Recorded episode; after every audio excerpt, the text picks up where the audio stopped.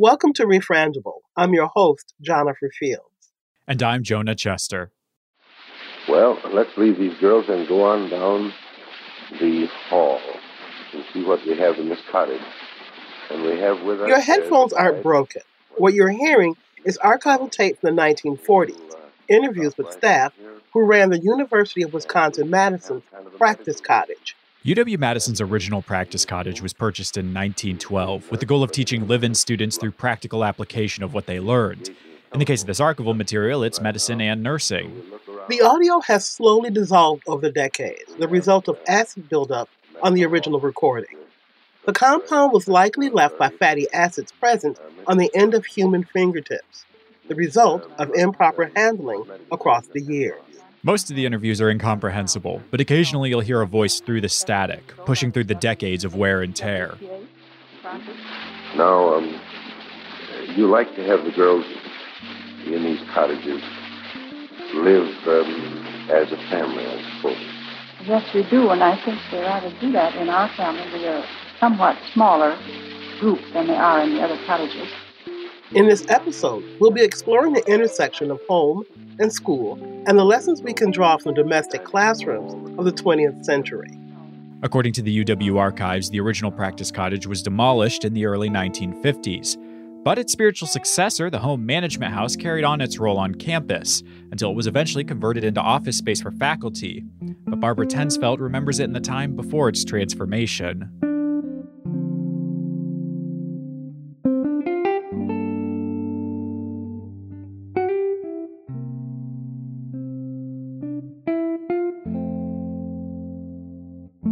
A home economics education major, and it was a requirement that you spend, I think it was maybe two weeks in the home management house.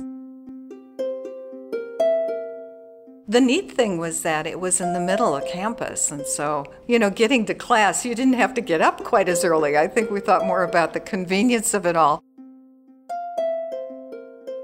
By the time I got to the home management house, it was coming to an end, and that was the last year. I think it was in the fall of uh, 69.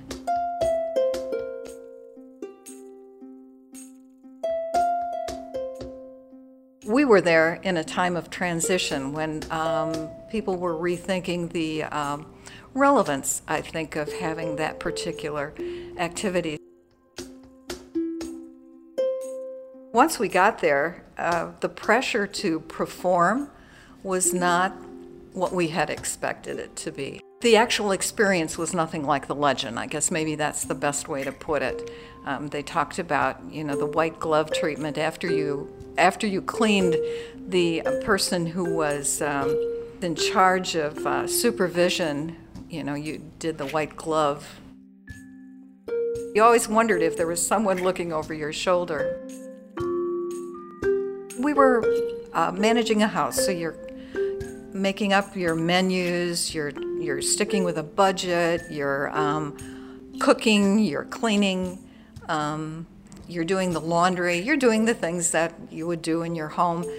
Uh, but we were always under the impression that there was someone who was grading you on every step of the at every step of the way, and um, it didn't turn out to be that way anyway. For me, it didn't. You know, home economics then and now has never been about the practical aspects. I always knew that when when I came to the University of Wisconsin, um, they were not going to teach me how to cook or how to sew or how to ma- necessarily manage a house. They were going to tell me why I was, I, you know, we were going to talk about the science of why we were doing certain things, why you put ingredients together um, in a in a certain fashion in a, in a certain order, I should say, or why you whipped some things and why you folded. You know, it was more the chemistry of it all than, and the, the science of what we were doing versus how to actually do it.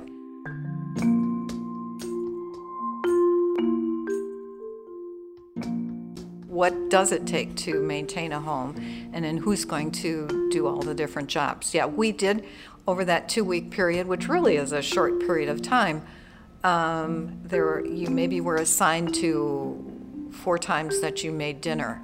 Or, you know, in planning the menus, you planned for, you were you planning menus and making sure you stayed in a budget, or you were in charge of uh, making sure the house was cleaned, or you were taking care of the ironing, which I think about, you know, I was thinking about this. The one really neat thing about the home management house was they had a mangle. And I really was kind I kind of liked ironing, but so the opportunity to to work a mangle was was a highlight for me. A mangle, and I haven't used one since, so it was the one and only time. It's it's uh, basically a, a an ironing tool, a, a tool for ironing things flat. And back then, we did have to, um, uh, when we ate dinner, uh, we ate as a, ate together. We did have to use tablecloths and ta- and uh, and uh, cloth napkins, but this was just the slickest way to iron uh, a tablecloth and and the napkins because you just these flat rollers and you stuck the uh, the flat napkins through it. So yeah, it was pretty cool. We had to entertain a couple of, uh, of faculty. That was at kind of the culmination of our, our uh, ex- two weeks there was to entertain. And there again, it was the whole idea of, of understanding, you know, what does it take to entertain and conversation, not just what you feed them, but uh, how you treat them while they're with you. So. It had lost its way, which was why it was, was going away. It had lost its relevance in the current day. I don't know that um, it has any big memories other than, than the um, mangle. yeah, still that that was that was the highlight. It was it was a home. It was a lovely home, um, but it was just a very short experience. So.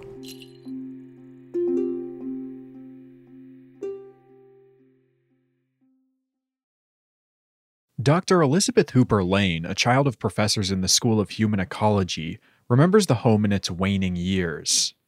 My experience with the home management house was, I would say, probably when I was was uh, the 1970s and the 1980s, and I we started going there when I was in elementary school, and what struck me about it was that it seemed like there wasn't much of a separation between home and work. My parents were both, you know, full time professors, and so they would be working at home. And then when we'd see them at work, it looked like a home that we were in. So that was kind of interesting. I swear I remember that house. But oh. I don't know if it's because I've looked at it so much now in photographs or if I actually had that memory. So my experience with the house is sort of like through this haze of did it really happen? I definitely have very concrete memories of it. And we, it was always really uh, a fun place to be. My parents both had their offices were at the top of the stairs. So the house had this wonderful entrance into this big beautiful hallway with a long staircase and an open railing. And we would run up that staircase, and then the two bedrooms in that corner at the back of the house were where their offices were. And we were, you know, the faculty were all so wonderful. We would run around and um, pound up and down the halls. and it'd be interesting to talk to some of them about what it felt like to be at work and have kids running around like you were in your own house do you understand or did you understand what the actual purpose of the house was? Well, I mean, by the time we were there, it it had completely changed. So all of the spaces that were would have been domestic had been changed into office space or seminar space. You know, I remember my dad would conduct his seminars in the dining room where it still seemed like it was a big dining room table with chairs around it. But that was the only houseness really that was left. Um, my understanding from hearing them talk about it and, and other things that I've read about it was that it was a place for home ec students to practice running a house and and to uh, practice those skills in in managing a domestic environment. I felt like when I left and went to college that I had all those experiences of of not necessarily imagining managing a budget for the entire house, but I certainly went grocery shopping with my father. My mother would send me with him because she knew that if she sent me with him, he would have to come home and not visit every friend and talk to everybody along the way. By the time we got there, the ice cream would be melted. Yeah. So it was so that's what I'm trying to like sort of figure out. Like, uh, if you came to the house with those skills again, how would you perfect them there? All throughout my parents' careers, involvement in so called home economics, they were always struggling to legitimize what they were studying and the research that they were doing.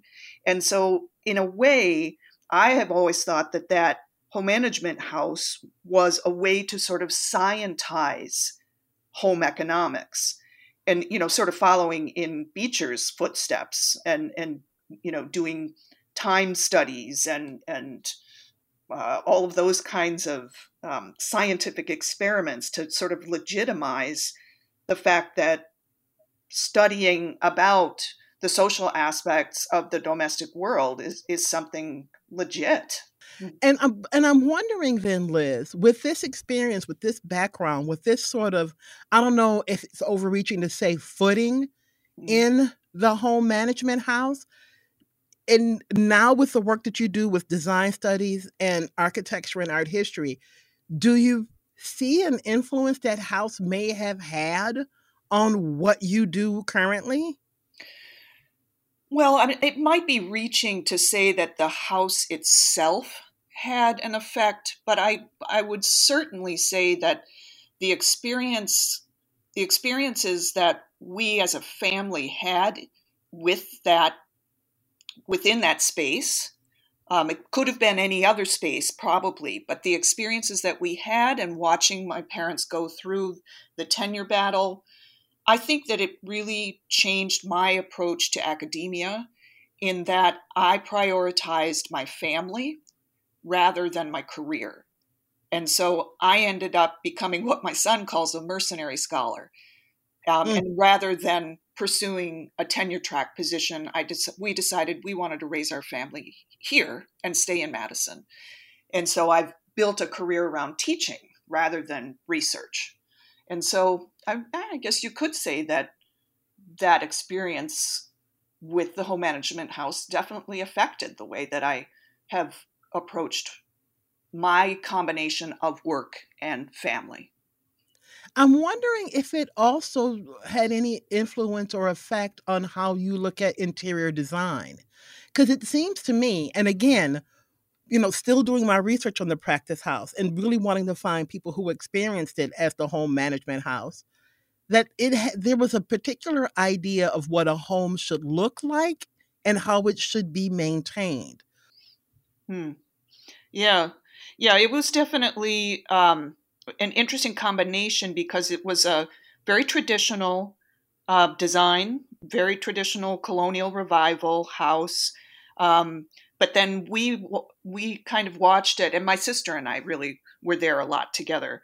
Um, we kind of watched it getting chopped apart, and and you know the big living room having fake walls put up so there could be multiple offices there um, we saw the basement get remodeled into um, a, a, space where graduate students could practice doing family therapy.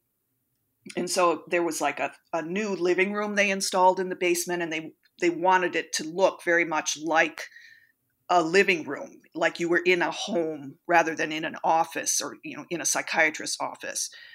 And I remember that they did they turned um, they created a fake window so that it looked as if it, there were curtains in front of the window and i just was fascinated by that and, and there was a light so that it looked like hidden behind so it looked like there was sunlight coming through and i was just so fascinated with the way they could create this fake space.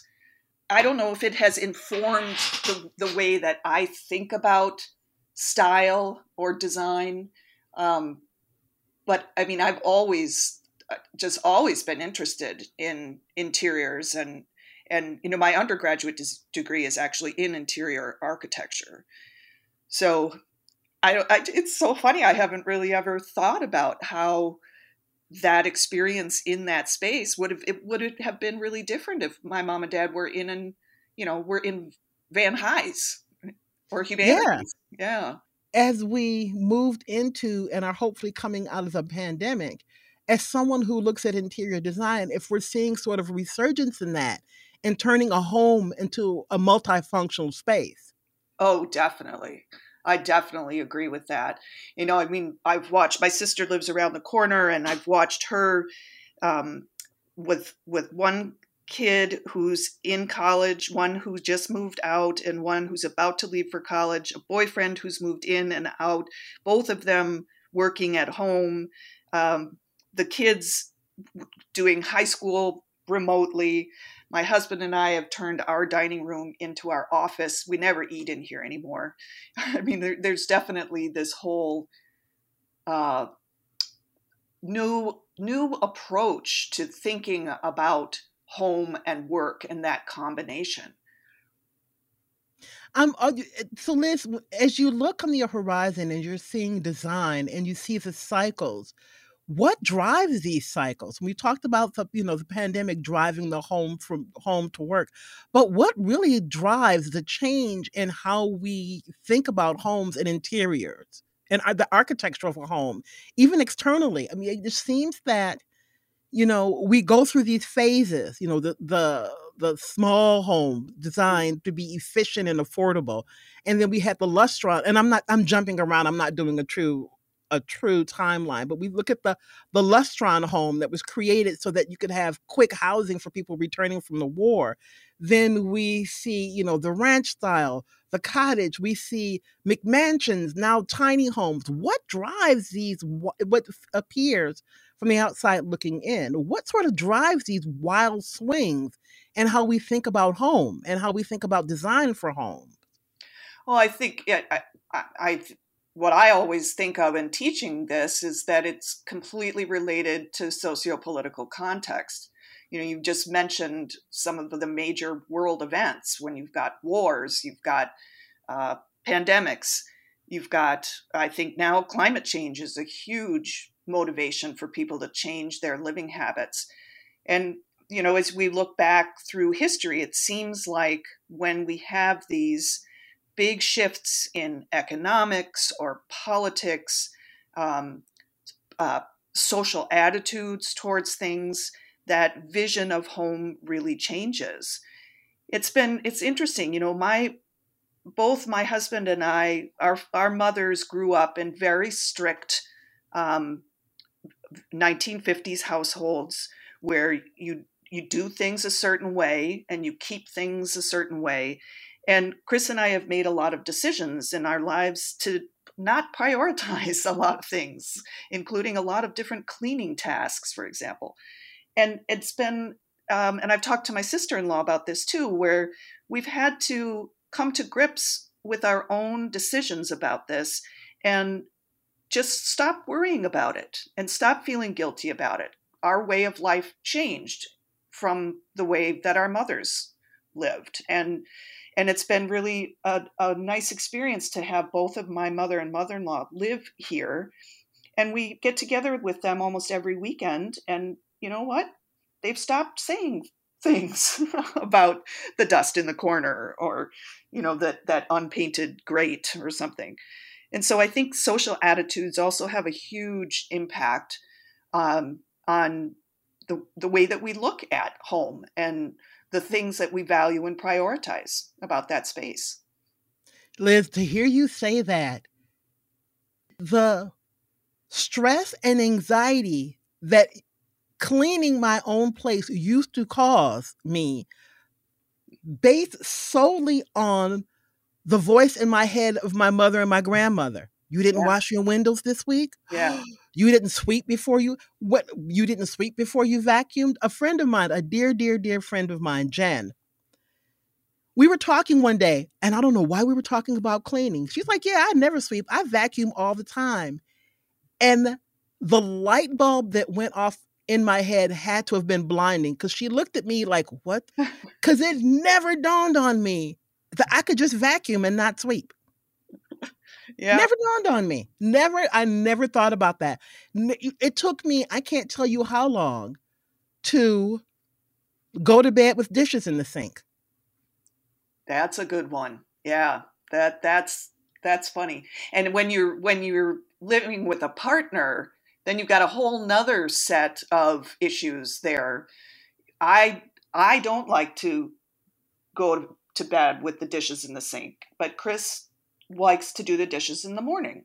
And so there you, you've got a whole nother set of his issues coming in from his past and his expectations from his family now merging together with mine. And now we're come, you know, after 30 years of marriage, we're, we've got it down fairly well, but now it's interesting to watch the our boys going to develop their own thing at, with their new relationships. So it's you know it's just so interesting how we are so beholden to those expectations that we were raised with for so long, especially when you think of like the home management practice cottage I keep having to go back to that.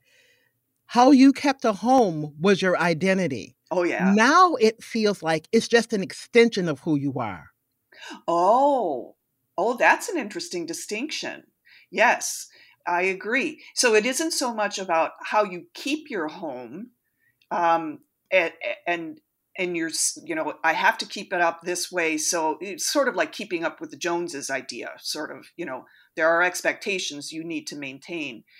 Now, yes, it's like these young twenty somethings. They're like my niece's bedrooms in in my sister's house. They're these wonderful little cocoons of self expression and it, it is as if like their their their core their being extends out into their clothing extends out into their their room and and the space they're building around themselves. So that's a really interesting distinction